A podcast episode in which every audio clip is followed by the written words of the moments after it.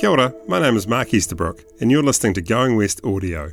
For your enjoyment, education, and inspiration, we've opened up our archives, queued up the tapes, and unearthed the best oratory, discussion, and performance from 25 years of the Going West Writers Festival. In this episode, something marvellous for music lovers. Flying Nun's number one fan, John Campbell, joins label founder Roger Shepherd to riff off the stories in his book In Love with These Times. Welcome, Roger. Uh, welcome, John, and uh, enjoy. Thank you very much, Mark. Thank, thank you, Mark. Welcome, everyone, to this uh, Sunday afternoon session of Going West. Thank you all for coming. Thanks to Roger for coming and for this thoroughly engaging book. I don't know how many of you have a copy of it. If you don't, there's a sales and signings. Bloody good Sales and signings afterwards for those of you who don't.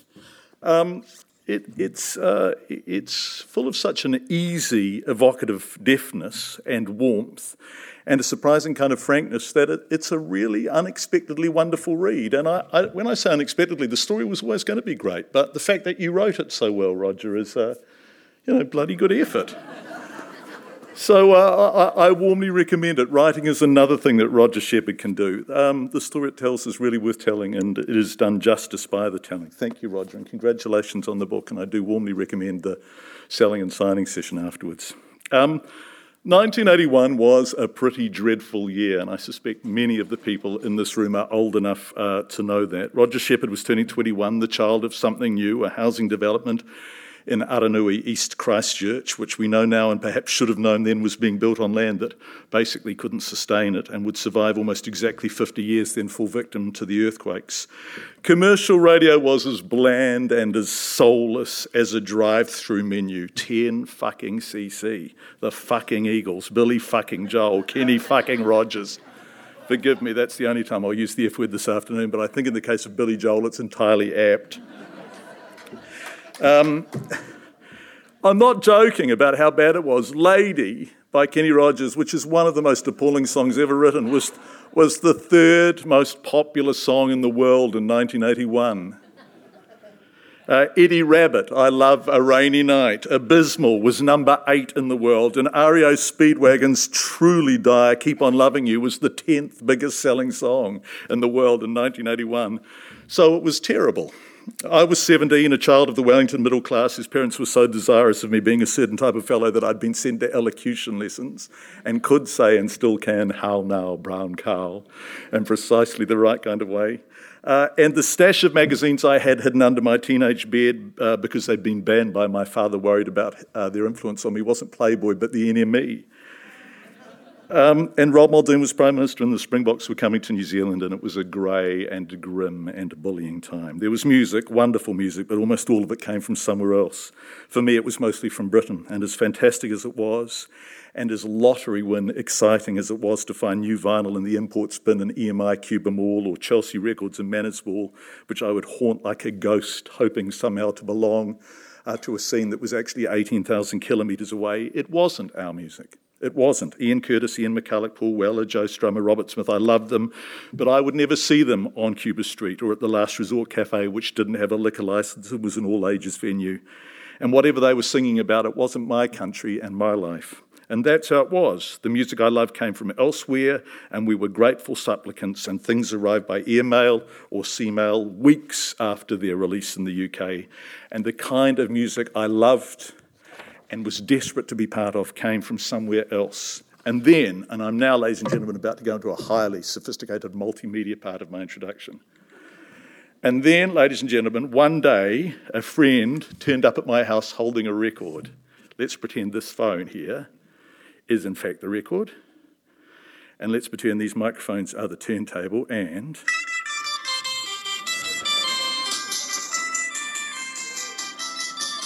Multimedia. Fuck. That's the kind of event Going West is, ladies and gentlemen. And I, I mean, I, even now, even now to hear this just makes me feel happy. And it makes me feel happy for all sorts of reasons. At first, I didn't understand uh, how, uh, how happy it would make me. Um, but, but it was funny. I mean, it's a stupid song. Um, it's a song called Tally Ho, and Martin Phillips is playing the organ like someone who's only recently learnt it. And I don't think they rise to the lofty heights of three chords, do they, Roger? But it did everything that I want pop music to do. First of all, it was short, it was verse, chorus, verse. Actually, no, there's no chorus, is there? It's just verse, it's just verse isn't it? Yeah, is it all chorus or is it all? It's all, yeah. No chorus. But it's about as monotonal as a pop song can be. And it was funny, and it didn't take itself too seriously, and it hadn't come from an art school in London. It had come from Dunedin, and even though in 1981 I'd never even been to Dunedin, it was a damn sight closer than Manchester was, or London, and it was us. It was our music, and I knew one day I would meet the men who made it, and I knew one day I would see them live, and I did, and on it went. The Clean, the Chills, Chris Snellick, Straitjacket Fit, Sneaky Feelings, the Bats, the Verlaines, and eventually so many more. Take that, Kenny Rogers. Take that, Billboard. Take that, commercial radio. Take that, Rob Muldoon, and winter, and boredom, and greyness.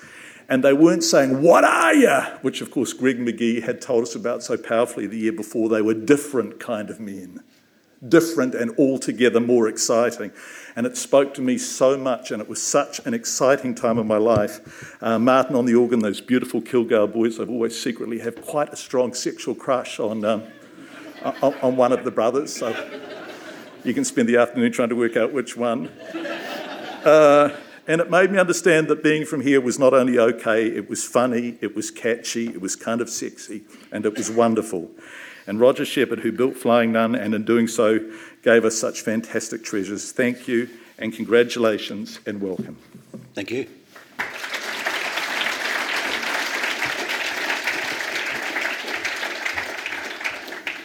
If I sit really close beside you, will it look like we're caught? Um, can, can you hear me? Can you hear me? Can you hear? Can you hear? Can you hear me? Can you hear Roger? Hello. So you had a you had a crush on. Did I hear that incorrectly or correctly? I had a crush on a major crush on David. Yeah. I, mean, obviously not one I uh, being seriously uptight. Uh, not, not, one I ever consummated or even declared to David, although I've said it in public many times. But that you know, the Clean Life were a sexy band. It's always the guitarist. Yeah. Yeah. Is it? Yeah. Do they get the shags? Well, well, I guess it, well, both him they all sing. Yeah. But there's no there's no standalone singer, so I guess you no. go for the guitarist. He's quite an impressive guitarist. Yeah. Special. Yeah. well, this is, beautiful. Early on in the book, there's this beautiful description of you being invited back to people's houses to listen to their records and finding yourself alone with strange men. yes, yes, strange men that usually lived with their mothers. And they'd have their stereo, you know, their very fancy stereo set up in their bedroom, and they'd invariably roll a joint. And you think, oh no, going to. But no, it was all about listening to some dreadful progressive rock album, usually. Yeah. God, they were dreadful, weren't they? Mostly. Yeah. Well, you mentioned 10cc before. I don't think they were ever that bad. No, no, I, no, I was discussing it with a friend, and they said don't put 10cc in there. They were mm. better than the, than the others. Well, the later 10cc is quite, poor, you know, yeah. the the, reg- uh, the reggae yeah, yeah, yeah, yeah. No, the early 10cc is great. Yeah. Now, I want to talk about um, your mum, Christmas holidays, late 1976. You were 16, right? Mm-hmm. And your mother thought you needed a job. Yes. And where did you end up? I ended up with a part time job in a record shop. So it's the record factory in town. So my mother thought I needed a job because I was just sort of lounging around school holidays, not, you know, not doing anything rec- rather than just probably watching the cricket and Black and Plunket Shield cricket. So I looked in the paper and there was this ad for a job and a, and a record job, and I thought, yeah, yeah, I could do that. And I rang up and I had real trouble getting through for some reason. The, ga- the phone seemed to be engaged. And I eventually got through, and I, then I had to go and do this interview. And uh, they offered, offered me this. They asked me questions like, had I seen the ads for on television for um, the new Status Quo and Genesis albums? And I said, yes, I love those bands, uh, which I think was the expectation of the question.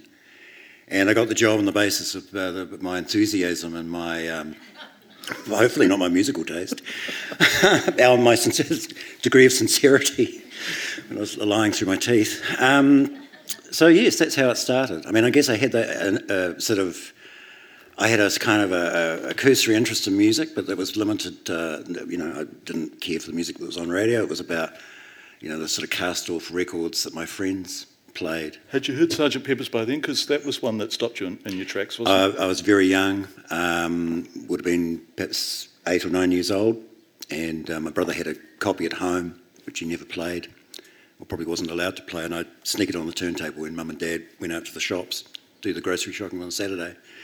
So, you know, Aranui was quite, well, still is, possibly even bleaker than it was then.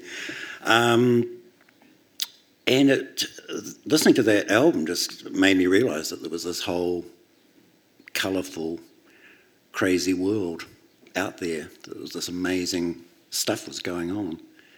And I guess that, you know, I, I didn't go for Dylan so much. No. It seemed a bit bleak and blunt, but um, I guess I just loved that record.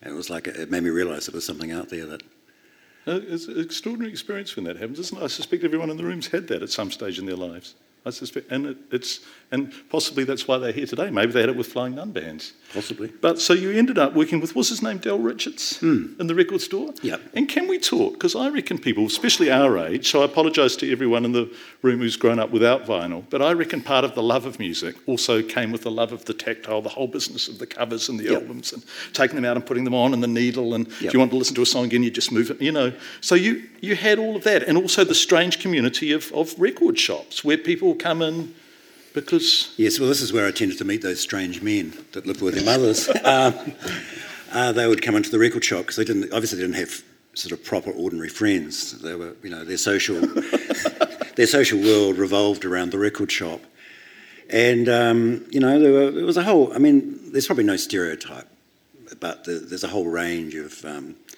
personality types from the from what we used to call the freaks, who were the kind of the really outrageous ones that would invariably want records that no one would willingly import into the country, to ghosts. We had ghosts who would want to listen to music but never actually buy it. Um, so they were called ghosts, and you know, right through to art school students, to office workers, to school kids, to elderly people that had come in from the country wanting to buy country and western. Um, because the shop was called Record Factory, we even had people come in from the country wanting to get their record pressed. um, And, and, yeah. so, and so you're 16 years old when you start doing this. By 21, you're starting Flying Nun. And in there you say, there's, I think it's one of the first sentences in the book, I must have been drunk. Mm-hmm. And, and, and, and, but I, I, I think, I mean, I, we, we were talking a bit in the green room. We'll come back to this, your character, because essentially you're shy and you've worked mu- much of your life overcoming that shyness or, mm-hmm. or, or simply setting yourself aside from things and, and letting bigger personalities be in the foreground. But you, I mean, you made this happen. And you don't only make things happen when you're drunk. So, what was it in your head?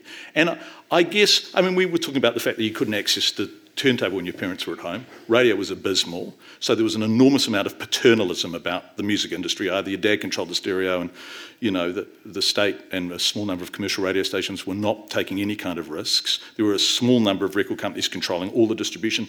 Chris Knox, I know, has spent his life feeling, well, spent his young life feeling angry about this, particularly the absence of New Zealand music from the radio. And I wondered, did you ever feel angry? Was part of what motivated you a kind of anger? Yeah. Yeah, which is possibly something I don't talk about in the book, actually. But yeah, I felt, um, I think it was p- part of the general uh, sort of post punk experience, or punk, definitely punk experience, but I think it, it, it through right for the next, right through the 80s as far as uh, independent music is concerned, was a, a disgust with the way that the business, the music business, was controlled by, by large multi, overseas large multi internationals. And the idea that um, they were effectively making the decisions about what we could effectively listen to. And I think that whole post punk experience came about because uh, there were people picking up instruments and learning to play them and to write songs and working out how to be in a band and then make those recordings effectively themselves. And then I was part of that broad international kind of movement towards you know independent records popping up to, to help them do that, to help them make those records and get them pressed and distribute them. And there was a yes, there was a them and us, and sometimes it was um, there was a little bit of hate in there as well. I'm sure they hated me.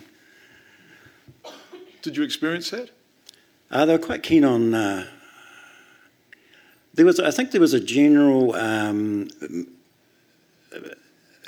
inability to comprehend because we were successful in '81 with the Clean, mm. and soon after the Dunedin Double was big, and we just we were selling records, and I think this mystified the established industry. Uh, they, could, they couldn't they couldn't understand how this could happen without uh, conventional radio play.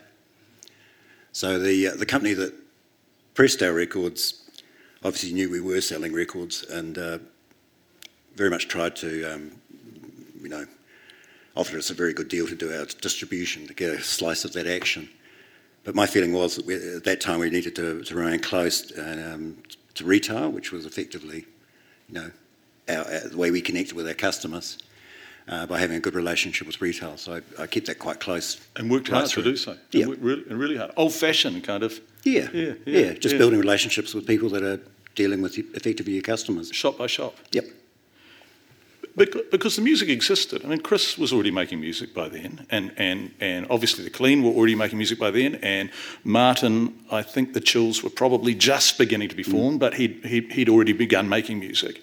But what would have happened to it were it not for Flying Nun? Would we? I mean, I, and this is, I, I, know you don't want to be even remotely self aggrandizing, but would we have heard that music? How would we have heard it? Uh, probably, the, probably most of it, no.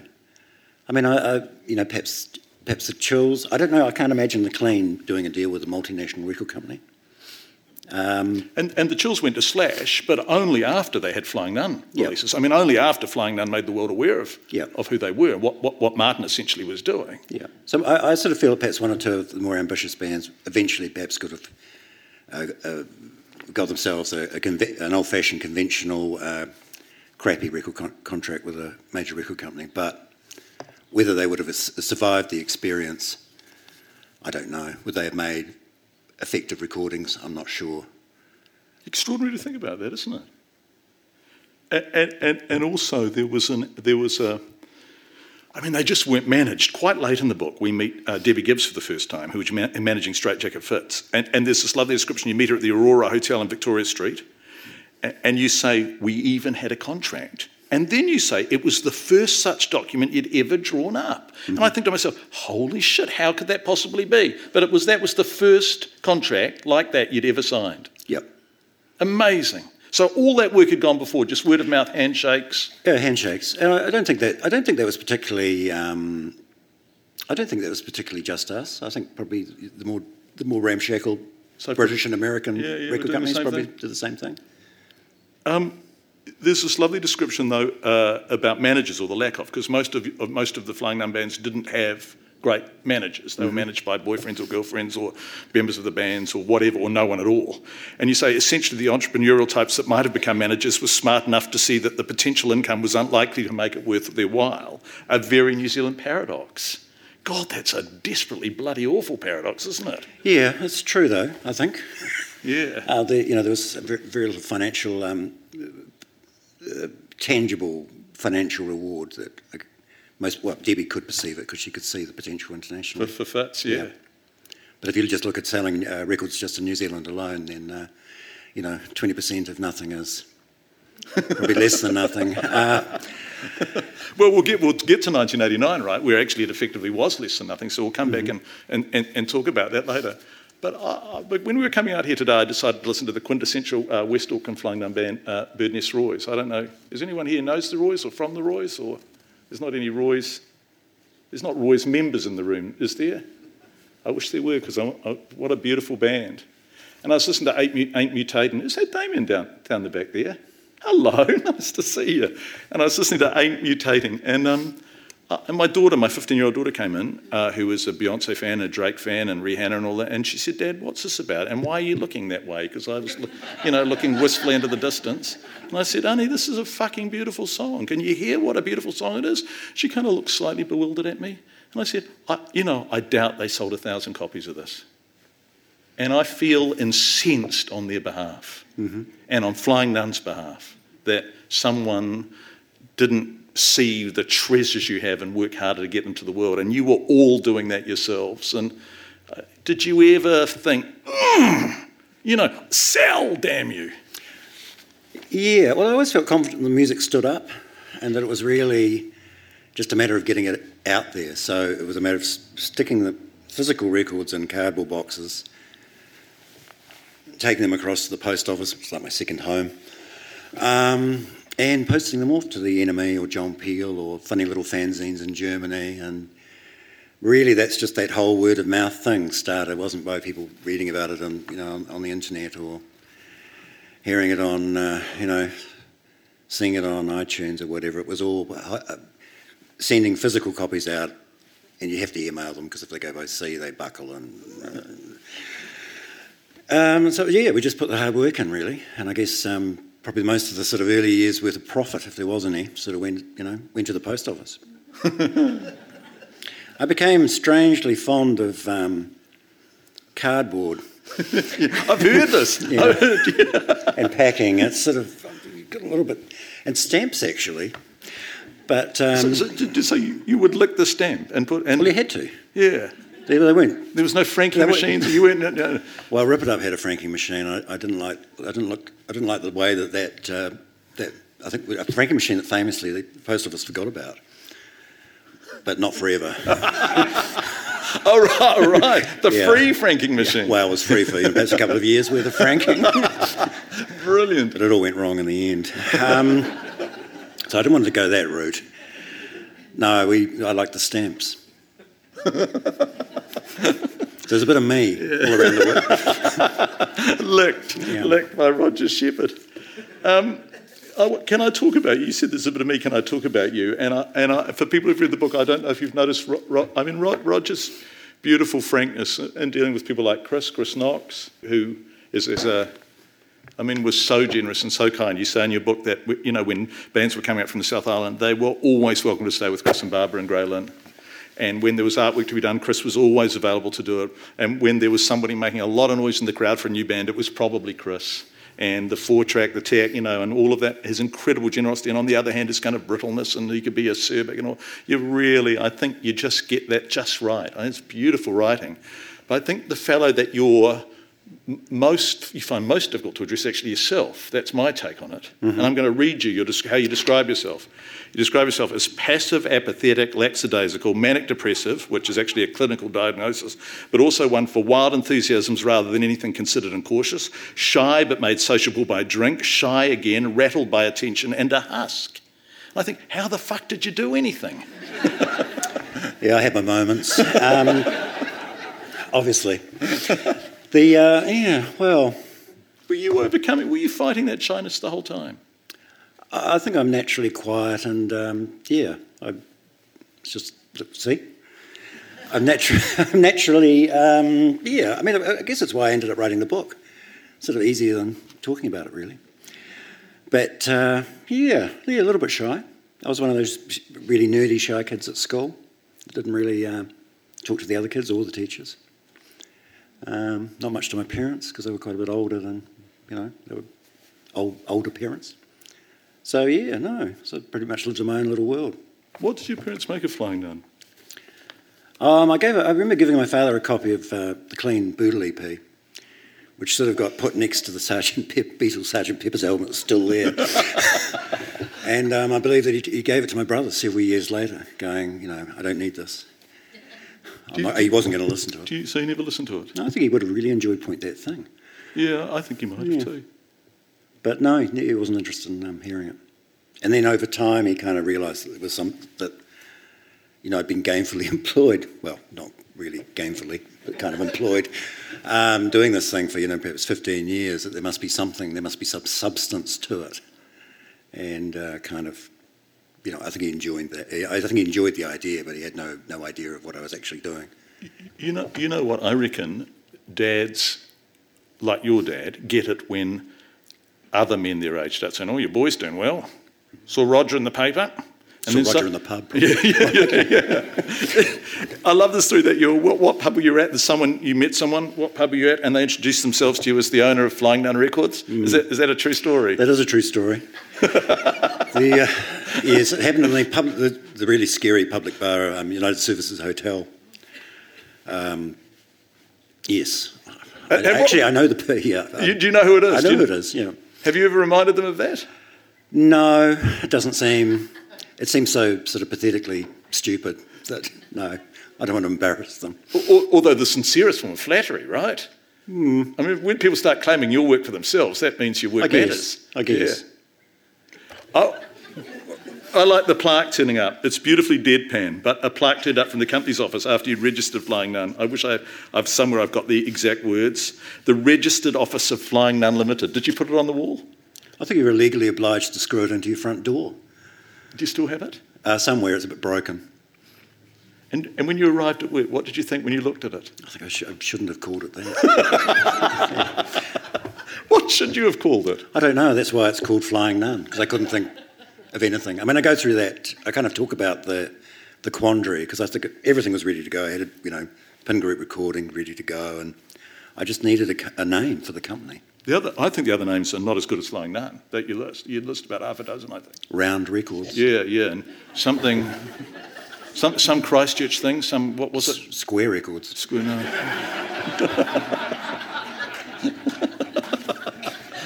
Yeah, it's really. I mean, names are really hard. Yeah. We had the same problem with our children. That, uh, but they, they've got more conventional, well, slightly more conventional names.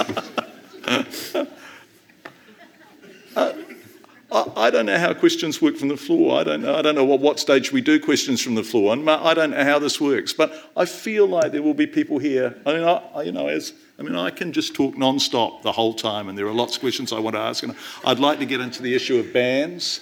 Um, but is there, any, is there anyone on the floor who's got something they're aching to ask Roger? And, and please don't despair if you haven't, because there's stuff I'd like to, very specific stuff I'd like to ask. But I feel it just feels like a lovely Sunday afternoon encounter. Josie Campbell, have you got anything you'd like to ask? I see a No. hand over here. A hand. Karen, Karen hi, Karen. It is Karen. Yeah. So I should explain, but um, yeah, why, why did you choose or settle on Flying Nun? Well, it was desperation. I mean, there was simply no other, you know, no other. The list was really short and quite quite boring. So I just, like, you know, it was just a rash decision. One day I was probably just in the right mood and thought, we'll just go with this. Flying Nun Records. You regretted it, didn't you? Oh, instantly. But it was too late. it was too late. I'd, you know, I'd sent the accountant and sent the, sent the paperwork into the company's office. and We had this bloody plaque and a rubber stamp, company seal, Flying Nun Records Limited. I'm pleased you called it that. It works, I reckon. Well, after a while, you forget Yeah. how stupid the name is and just move Yeah. on. And, it, and then after a while, it gets its own cachet, doesn't it? Uh, In the same way that you always think of a person when you when you hear a name, right? And Flying Nun for me is a fantastic. Hmm. Right. name. I'm glad you like it. Oh, I love, well, I love it because of what it represents. Right. Yeah, Of you course. and your work and your bands. Can we talk about some of the bands? Sneaky Feelings. Um, uh, uh, Sneaky Feelings are a fascinating presence in this book because Sneaky Feelings, I think, was, tried a very difficult, and they didn't in the end really survive, did they? The balancing act of, and they were ambitious and they wanted to be commercially successful, and they wrote the most achingly beautiful music. Um, and, and, and, and, but somehow they were awry, askance from the rest of the Flying Nun. And, the, and, and what, what was it like dealing with them? With their talent, but the sort of sense that things weren't being realised or fulfilled? Oh, it's always true. It's always a balancing act. I mean, uh, with a band like Sneaky Feelings, you had actually more than one strong personality, more than one um, songwriter. David Pine, who I guess wrote probably most of the, for me, most of the really fantastic early Sneaky Feelings songs. He's a very amiable, pleasant guy. Went on to be, uh, I think, our High Commissioner in Malaysia and the Philippines. Very diplomatic, very careful what he said to me. Smart. um, worked for us in the uh, worked for us, worked for, worked for us in the office. You know, keep an eye on things, make sure that Sneaky Feelings business was at the top of the agenda, probably. Um, and then there was Matthew, who was sort of shyer and a bit more. And as time went on, wrote more and more of the songs. It was a bit more had more difficulty with perhaps uh, ra- rubbed Chris up the wrong way, or rather, Chris rubbed him up the wrong way. And I guess got his revenge in his book. He did, didn't he? Send You was a masterpiece, wasn't it? You Yes. call it a masterpiece. It was Yeah. an absolute masterpiece. And how many copies did it sell? Oh, it would have been thousands. Thank God for Yeah, that. I'm not sure how many. And then, and then they didn't go on from there, did they? Was- Well, they made more and more. I mean, they ma- I mean, they made other records. They And they made were, other, yeah, they made other records, I think, and they were one of the first bands to go overseas and sort of tour places like um, accidentally uh, tour East Germany. um, before the wall came down. I was having trouble with the motorway. Um, but they're one of those bands. Um, we didn't hear from we didn't hear from them for weeks.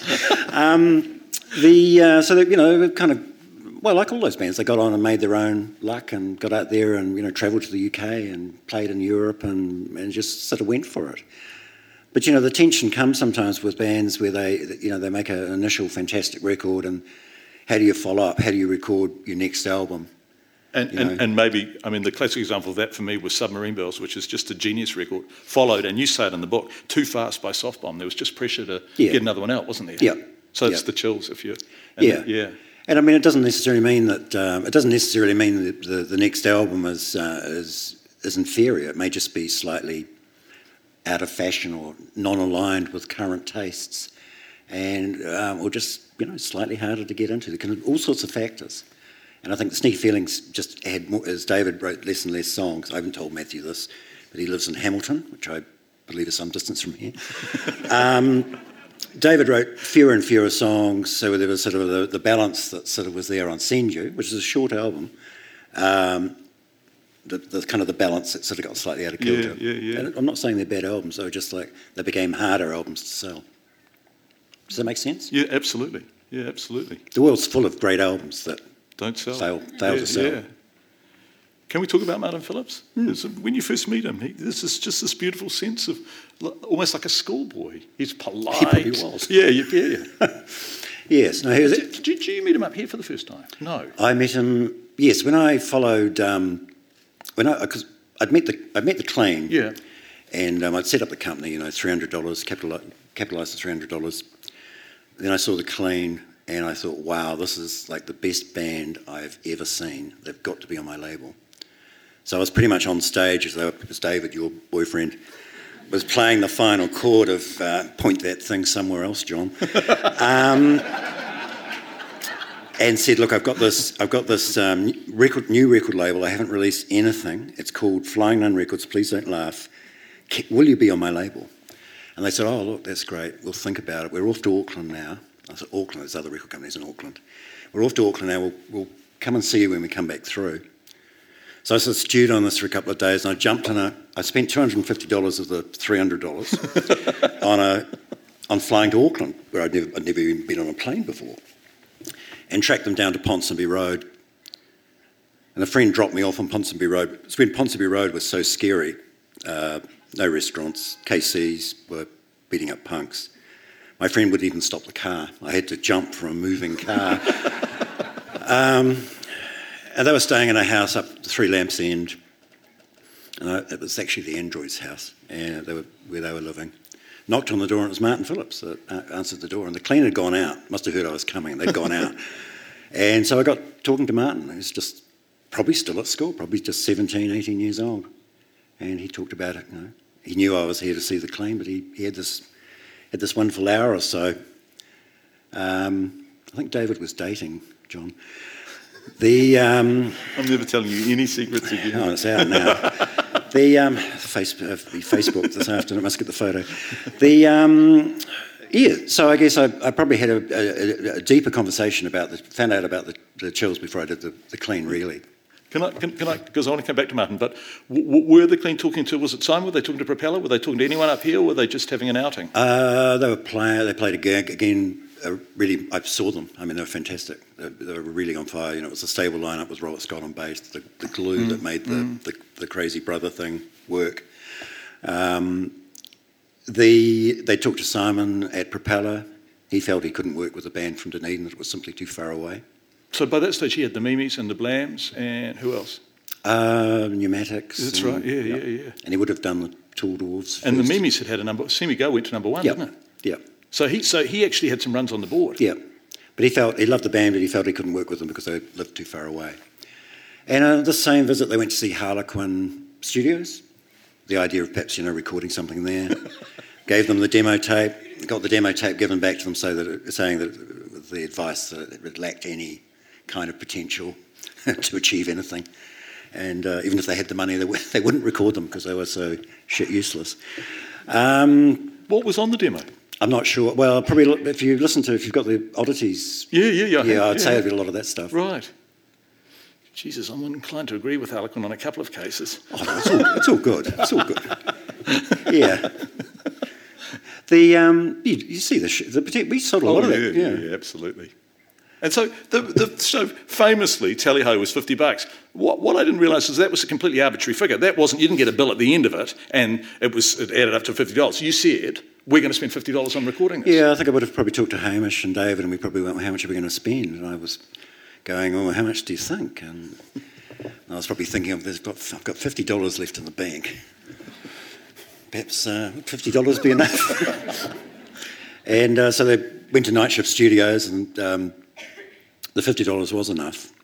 Although you regret it, you saying that you regretted it. It took you 30 years to- before you could hear that song without a sense of regret that, you, that, it, was, that it sounded like a $50 recording job. Yeah, yeah. I always thought it sounded um, pretty rough. I mean, I actually was a few years, not so many years ago now. I actually put a few calls in because I thought, well, actually, we've got to we've got to do something. We've got to tidy that up, that tape. We've got to remix it or something. So, so you get the master. Get the master, but then that's when I discovered that the fifty dollars didn't actually buy the master tape. It only bought the recording. So they'd reused the master tape. and they'd recorded something else over the top of it. I'd love to know what it was. Bloody hell. Right, let's go back to Martin and, and, and, uh, and his brilliance and then his kind of Icarus fall. And, and, and wonderfully, I mean, if we'd had this conversation, you know, four, four or five years ago, it would have been a really, really sad conversation. Whereas now I feel optimism and hope and a sense of, you know, real happiness for Martin that he's flying again, that he's, made, that he's, God, he's working with the most solid band he's ever had Yep. and he, he's recording again, and there's a whole lot of new stuff coming out. But that, I mean, Submarine Bells was such a genius album. He got signed to Slash. He was recording he XTC, engineers and producers, right, and all that kind of. Yep. Yeah, yeah. And the sky was the limit. And then he came home and kapow. Yeah, I guess it was. He, he got he got so close with um, Submarine Bells, Heavenly Pop Hit, you know, incredibly accessible song. Almost cracked it in Britain on the radio, you know, almost cracked, made real progress, but the grind, the grind of making the record, the grind of promoting it, playing night after night, you know, in a different venue, different, invariably shitty venue, in a different town, it just wore the band out. And, and so he kept losing members, right? And he lost he lost two key members, didn't he? At that stage, I think Justin and um, yeah. Yeah, it kind of imploded. I mean, we he came. I think they came back to tour um, that album in New Zealand. We had a number one album with that, number two single the same week. Everything was just fantastic, except the band fell to bits. And, um, And he fell to bits, really. yeah, yeah. I think when you put all that, you know, it's, it's all ambition and drive, and you put all that energy into something for twelve years of your life, and that's um, that's kind of compounded by a, a, essentially an incredibly unhealthy lifestyle of you know travelling and eating badly and I don't know what you drink, cider or beer. uh, You know, it's, it's just a, a very grinding existence. So I guess um, yes, he just sort of it you know broke him to a certain extent. I'm sure he wouldn't mind me saying. No, that. he talks about it himself. Mm. Yeah. He, he, he's brave, Martin, isn't he? I mean, he, he, there's something in him. He just he has to make music. That's Yep, that's it. yep. We're a bit like you know, not much else we can do. Is that true? Is that true? Oh, probably. Who would employ me? Well, I don't know. I'm not very good with uh, taking instruction, so You weren't very good with money, were you? no, not. Oh, sort of average. really, I was good at making a lot of out of, out of nothing. Yeah. Yeah. But um, no money, not uh, not administration, paperwork. Yeah. Ham- I didn't realise that Hamish was full time flying nun. It- Yep. it- yeah, I didn't realise that. No, he was the. fa- Uh, He so was your office man. Yeah, yeah. So Hamish Kilgour from the, the Clean drummer, famous for sending records out with the, you know, with the sleeves rather than the, not putting the records inside the sleeves. Um, people still talk about that in Dunedin. Um, yes, he sensibly he sensed that once the invoices would no longer fit in the desk drawer, that perhaps we needed a system, and I, I could see that it was a problem. Uh, so he went off and did sort of you know basic accounting, and that's um, which was a is what we built our accounting system on. Good old fashioned manual system with you know pencil and a calculator. 1989, Flying, Flying Nun must look pretty good from the outside, but there was a problem. The general lack of money in the bank it was starting to get dire, and as it got dire, I found it difficult to cope. Mm-hmm. It must have been a tough, tough time because from the outside, it was looking fantastic, wasn't it? Yeah, I mean, it was always, it was kind of always tough, to be honest. But yeah, 89, particularly tough. Particularly uh, tough year. I mean, we just kept on spending money on making records. You know, we, perhaps we should have pulled back a bit, but I was such a sucker for um, a new band or doing another ambitious sort of recording project. And I think by that stage, the Headless Chickens were sort of, um, you know, full steam ahead. Yeah. We were a band that did need to spend money in the studio to make kind of what they had in their head work, recording wise. Um, and I just remember the work in progress figure, which was you know the amount of money we ever would have tied up in recording projects that hadn't re- hadn't been released, so therefore weren't- making a return. Would you know be 100, 150, 185,000, which is a lot of money when you're you're capitalised to the tune. You're still capitalised to the tune of um, three hundred dollars, two hundred and fifty of which you've blown on an airfare. But um, so yes, so there's natural stress. You know, we were probably uh, technically insolvent, I, I think, and because we were selling a lot of our business was, was international. We were, we were licensing records, but we were also um, shipping, you know, finished product records, you know, ready-made with royalties paid at this end, and just dealing with distributors that you know in America that uh, worked on the basis of uh, paying their bills, you know, 180 days after uh, after the end of the month that they received them and things like that. It was made it very hard. So we needed a part. We needed a business partner. Mushroom. Yeah. Yeah. So at that stage, I think I had two offers. I remember going to New York, having one meeting. The one, oh no, I had two. I missed the other one. Um, never go to New York in July. It's terrible. You, you, you hate the heat, Oh you? yeah, that's the worst place. So every July, I'd end up in bloody New York. Um, And there's a lovely, there's a really great description. I don't think the very early days of cell phones, maybe they weren't working at all, or maybe they, anyway. And you're in New York, you're sweating profusely, and you're make, trying to tee up business meetings from payphones, jamming coins into payphones, desperately trying to get hold of people who probably you couldn't get hold of. yeah, And it sort of feels like it's kind of slipping from your grasp. yeah, a little bit. I remember being in a meeting at um, you know the Time Warner, the Rockefeller Centre. Yeah, yeah. and there uh, the Warner music people being so jet lagged, not really grasping what what what the head of A&R was telling me, which was they wanted to do a label deal with me, and that I should I should um, I should talk to my lawyer to get to talk to their lawyers, and just having this real trouble, just trying to work out what she actually meant, uh, just because of the jet lag and general sort of lack of sleep and stress, I think. So I had the choice of going with them. They were kind of interested, or going with Mushroom, which was a inde- independent but radio-driven uh, record company based in Melbourne, Australia. And the New York option just it just seemed too far away and too too hard to potentially manage. Kind of a groovier record company, kind of co- record company you kind of think I'd like to get into bed with them, with them.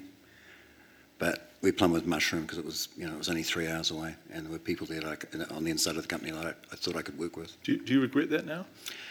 Yeah, I can't really fault Mushroom. I mean, there's sort of lots of things wrong with them, like their roster, um, the way they sell music, some of the personalities involved in the company, the person that owns it, um, their cash flow crisis that came about soon after they, probably made worse by us.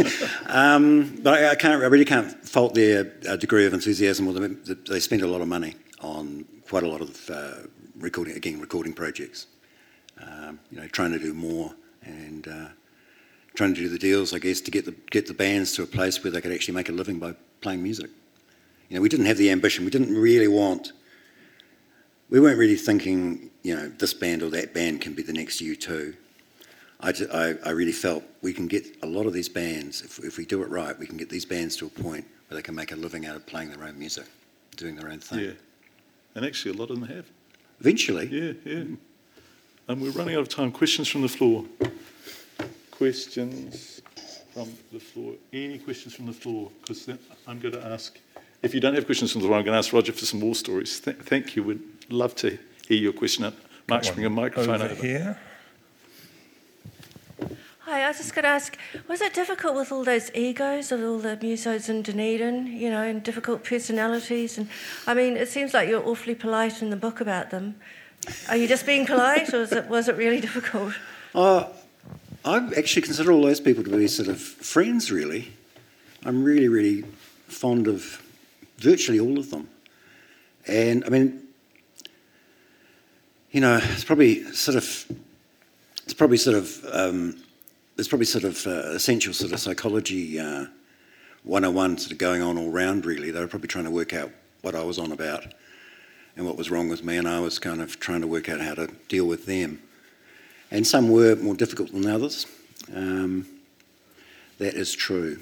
But uh, it's quite often it comes with the creative, uh, creative stresses. Um, We, we, we want we want the Who was more who was the, difficult? we want the dirt. Well, rated What- on what's your first name? Ruth wants the dirt. right, on a scale of 1 to 10, I need, we need the chart. Um, hmm. Gosh. Well, the one, I guess the, the, the one that sort of saddens me most was Peter Gutteridge, who I talk Yeah, about quite, yeah. quite a bit in the, in the book. Um, you know, incredibly talented. He was, in, you know, he was in the, the first clean lineup. He was in the first Chills lineup. Made some fantastic music as Snapper. Made some fantastic music under his own name.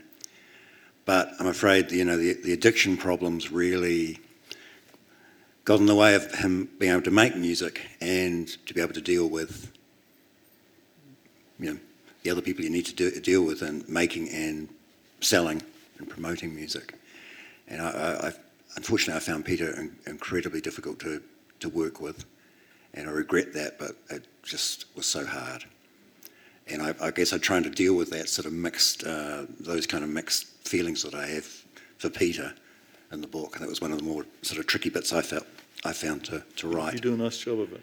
And it's again, it's a balancing act where you can't just say, you know, Peter made great music and dismiss, not talk about the other stuff, Yeah. the stuff that kind of got in the way of him actually being able to sell that, make more great music and, and help sell it. So, you know, I guess I say a few things, a bit, bit, bit blunt about a few things in the book about Peter and perhaps a few other people, but really, um, you know, if, if we're looking for an element of truth, something that actually means something, then that, that stuff, some of that stuff has to be in there. I think we've Down the back. Down the back. Thank you. Hi, how do you f- think the um, effect of your leg- legacy or has, you know, what kind of effects has it had in Dunedin in the music industry? In Dunedin, um, well, a lot of the a lot of the people that I worked with in the early '80s are still living in Dunedin. Martin's in Dunedin. Shayne Carter's just gone back to live in Dunedin. yes. Graeme Downes teaches music at the university. Um, a lot of those characters are still there. Bob's there, isn't he? Bob, Bob, Scott? David Kilgour, Yeah. still surfing every day. Yeah. Um, so a lot of a lot of those a lot of those people are still there. I I don't get a sense that the scene in Dunedin is healthy like it is in the 80s, but I think what happened in the eight, late 70s or through the 80s was uh, was pretty special, and not just in terms of Dunedin or New Zealand, but you know internationally. Like you know, it's uh, perhaps it's not as well known as you know Liverpool in the early 60s or Seattle, you know, the grunge era Seattle or that dreadful Haight Ashbury time in the 60s in San Francisco, um, or Manchester in the Yeah, yeah, yeah. uh, early 80s. But I, th- I think it's, you know, it's, it's, it's significant. There was a huge body of music that came out of that time, and it was all because there was a, a very concentrated, supportive scene. Extraordinary. Yeah, special time. Yeah, imagine. Any other questions? Thank you. Got one at the back here. Uh, hi. hi. Um, uh, Roger, just quick, did you ever get um, support from other independent labels around the world? Did, do you guys go to conventions or do they write you letters and Yeah. offer you support? Yeah, well, from very from very early on, from very early on, I thought that we were part of like an international kind of thing. That there were like because you know I read the NME and Melody Maker, and I could see that there were these independent record labels that had popped up to encourage that whole burst of activity that sort of happened after punk. Punk was like the can opener, and then sort of you know it was all, but the really interesting stuff came after. It was- it inspired so many people to make music, and that and when that happened in New Zealand, there were labels like Propeller, Ripper, and then uh, we could I could see that we needed a label in the South Island to kind of cater for the bands that were coming out of there. But I was always kind of aware that there were other labels with a similar sort of outlook that were kind of doing a similar thing. There were people like us that were kind of on the outer from the from the from the from the conventional music industry, and that in time that we would, we would connect with them. So you know, Rough Trade, 4AD, you Mute, you know, in, in America, Sub Pop. Um, we got pretty matey with all those people and distributors that worked with them. And because they were so bad at um, paying their bills, um, we started buying music off them and distributing that in New Zealand to try and count it, you know. to, to, try and um, to try and ease the cash flow, uh, yeah, contra, contra it all. So yeah, I mean, a lot of those people are still actually quite quite close friends. I, I think you saw that with the uh, Chris Knox with the Stroke album. Just who put their hands up to participate mm. in that? Yep. It was a beautiful example of that kind of collegiality and solidarity and yep. affection and respect. Thank you. Um, it's, it's, really great to hear the stories of the culture and the people and the society around there. I, I hope I'm not dragging the tone down with a business question. Um, and I know that there's a new relationship with um, uh, the Flying Out people, which is mm-hmm. great to see. I saw research recently from NZ on Air saying music is a kind of a digital leader. People do music digitally before anything else. And I thought, I don't know whether that's good news or bad news, but, but music does seem to be ahead of the curve in terms of other media for making sales online. I'm wondering what the digital future looks like from your mm. point of view. I, I, it's such a good question because I don't know if anyone in this room is listening to Chance the Rapper, but I think he's fantastic. He's just so good. But I'm 52 and I want to buy his record. I want to buy it somehow. And you fucking can't. Mm. You can't even get it on iTunes. You can't get it on a CD. I mean, well, how does anyone make any money out of that? How does that work? How does that work as a business model? Well, it's actually harder than ever. It's harder than ever to, um, you know, to have a, a, ironically, to make an impact, I think. So how do you? So if Flying Nun was starting now, how would you make money? Well, you need, uh, well, the essential thing is probably not the by having a band that somehow had the kind of impact that the Clean had in 1981. But I'm not sure that. But it's kind of as, as, as music continues to sort of homogenise, and you know it's homogenised in steps. You know, as the, as from the '78 to the single to the to the LP, and you know the, the, the nature of how we buy music digitally has just enhanced that. You know, I, I, I wonder whether there are going to be scene, regional scenes like the Dunedin one was. I, yeah. I, don't know whether that's actually possible anymore. So perhaps there's online communities, but do they do they do the same thing? Do they do they generate the same kind of bit of exciting, unique music that's then going to sell enough? Which is what does that represent? That means that there's there's a tangible evidence that other people share your mm. enthusiasm for a particular type of music. But you know, at the end of the day, there has to be some money, there has to be some in- income to kind of make it make it happen to push it on. Otherwise, it's just going to fall flat. Um, Roger, we've, we've come to the end. I want to ask you one final question. When you read this book, when you look back on what started in 1981, do you feel the wonder, pride, happiness, bewilderment? What I mean, what do you make of all of this now? Well, I, I, obviously, I thought it was interesting enough to. I thought it would make a good book. Makes a bloody good book. Makes a bloody good book. Yeah. Do you feel proud? Yeah, sometimes. Yeah, I do. Well, but you, you know, should. You should. It's it, like it's. I'm sorry because I'm from the North Island and you're from the South, but but you should. Thank you. Um, thanks everyone for coming. Thank you, John. Well, pleasure. Lo- a lovely, lovely crowd. It felt like we were just still having a coffee together without the coffee, obviously. Um, we, um, you saw how we called time and Titirangi is with a rooster. Yeah, brilliant. Actually, I thought it, I thought it was Peter complaining about Roger's assessment of him. hey, um, Roger Shepherd, thank you very much. Um, not only for In Love with These Times, which is a fantastic book, um, and not only for joining us this afternoon, but for Flying Nun, which means a huge amount to a lot of people. Thank you also to John Campbell for so so eloquently uh, leading that. And thank you all for coming out on a Sunday afternoon here to Titirangi for uh, this session. Another round of applause, please.